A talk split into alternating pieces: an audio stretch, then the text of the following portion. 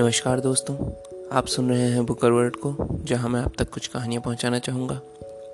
हमारी आज की कहानी का शीर्षक है, मुर्दों का गाँव, और इसके लेखक हैं धर्मवीर भारती। उस गाँव के बारे में अजीब अफवाहें फैली थीं। लोग कहते थे कि वहाँ दिन में भी मौत का एक काला साया रोशनी पर पड़ा रहता है।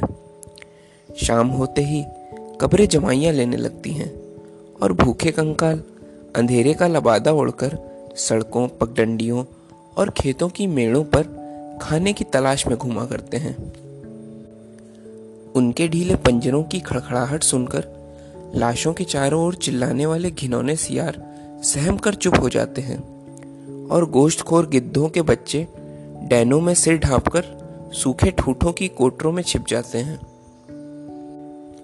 इसी वजह से जब अखिल ने कहा कि चलो उस गाँव के भी आंकड़े तैयार कर लें तो मैं एक बार काम किया।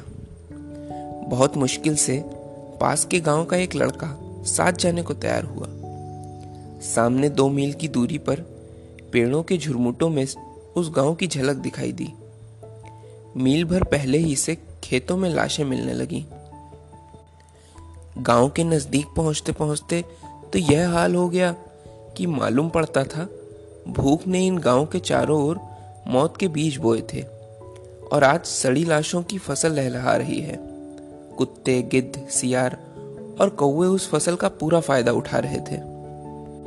इतने में हवा का एक तेज झोंका आया, और बदबू से हम लोगों का सिर घूम गया। मगर फिर जैसे उस दुर्गंध से लत कर हवा के भारी और अधमरे झोंके सूखे बांसों के झुरमुटों में अटक कर रुक गए सामने मुर्दों के गाँव का पहला झोपड़ा दिख पड़ा। तीन ओर की दीवारें गिर गई थीं और एक ओर की दीवार के सहारे आधा छप्पर लटक रहा था। दीवार की आड़ में एक कंकाल पड़ा था। साथ वाला लड़का रुका। यह यह निताई धीवर है। कहा? अखिल ने पूछा। वह वह निताई धीवर सो रहा है। लड़के ने कंकाल की ओर संकेत किया। वह धीवर था और गाँव का सबसे पट्टा जवान, अकाल पड़ा। भूख से उसकी माँ मर गई। उसके पास खाने को ना था। फिर लकड़ी लाकर चिता सजाना तो असंभव था। उसने अपनी नाव बाहर खींची, माँ के शरीर को नाव में रखा, ऊपर से सूखी घास रखी और आग लगा दी। रहा सहा सहारा भी चला गया और एक दिन वह भी यहीं भूखा सो गया। यहीं इसी जगह उसकी माँ ने भी दम तोड़ा था। वह लड़का बोला, हवा का झोंका फिर चला और खोखले बांसों से गुजरती हुई हवा सन्नाटे में फिसल पड़ी। लड़का चीख पड़ा, वह सांस ले रही है, सुना नहीं आपने? कौन? वह वह जुलाहिन सांस ले रही है। क्या वाहियात बकता है? अखिल ने झुझला कर डांटा, कौन जुलाहिन? आपको नहीं मालूम? वह सामने झोपड़ी है ना, उसी में जुलाहे रहते थे। उसमें से तीन भूख से मर गए। रह गए सिर्फ़ जुलाहा, जुलाहिन और उनका करघा। मगर भूख से उनकी नसें इतनी सुस्त थीं कि करघा भी बेकार था। उन्होंने पास के जंगल से जड़ें खोदकर खानी शुरू की। उनके दांत नुकीले हो गए, जैसे सियारों की खीसें। जुलाहा बीमार पड़ गया। जुलाहिन जड़ें खोदने जाती थी। एक दिन जड़ें खोदते वक्त खुरपी उसके कमज़ोर हाथों से फिसल गई और बाएँ हाथ की तर्जनी और अंगूठा कटकर गिर गया। जब वह घर पहुँची तो भूखा हुआ बीमार जुलाहा झल्ला उठा और चिल्ला कर बोला, निकल जा मेरे घर से, अब तू बेकार है। न करघा चला सकती है, न जड़े खोद सकती है।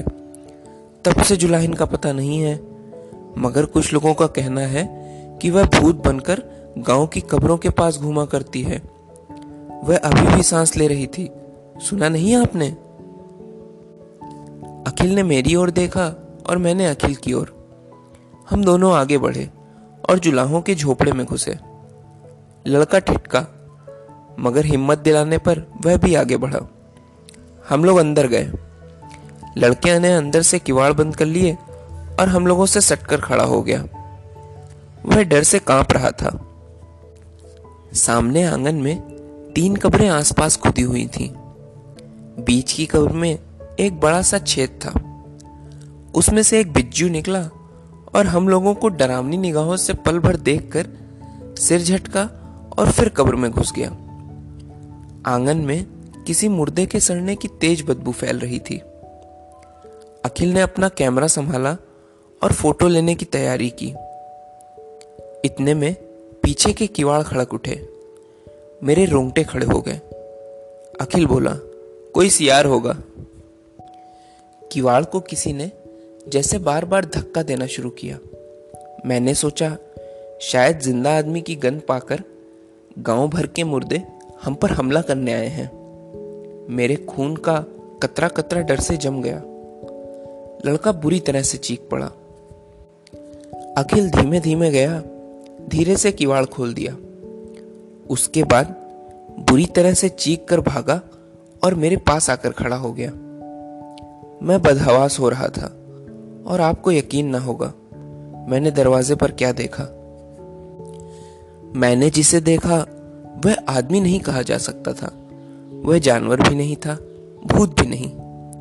एक औरत नुमा शक्ल, जिसकी खाल जगह जगह पर लटक आई थी। सिर के बाल झड़ गए थे।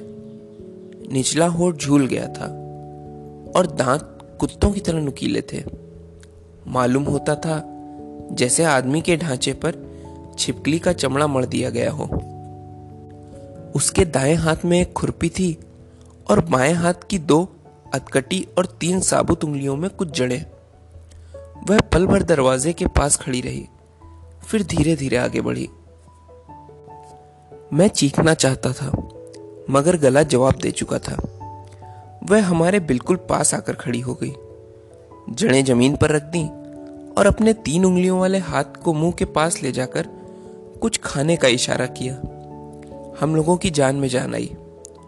वह भूखी है, वह आदमी ही होगी, क्योंकि भूख आदमियत की पहचान है। अखिल ने अपने झोले में से केला निकाला और उसकी ओर फेंक दिया। उसने केला उठाया और मुँह के पास ले गई, मगर फिर रुक गई। उठी और झोंपड़ी के दूसरी ओर चल दी।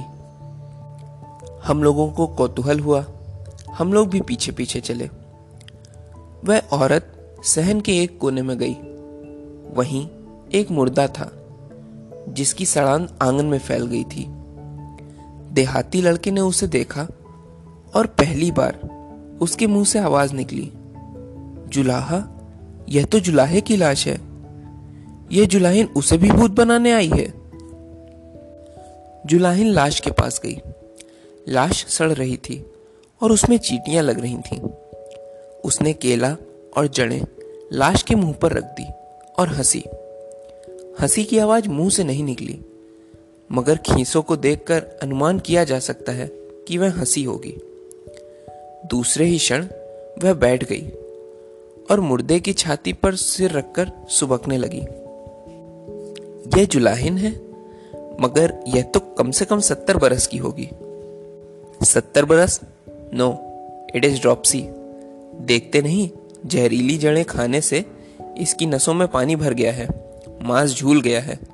अखिल बोला, इस मुर्दे को हटाओ, वरना यह भी मर जाएगी। उसके बाद हम लोग झोपड़े के भीतर आए। पास में एक गड्ढा था। सोचा, इसी में लाश डाल दी जाए।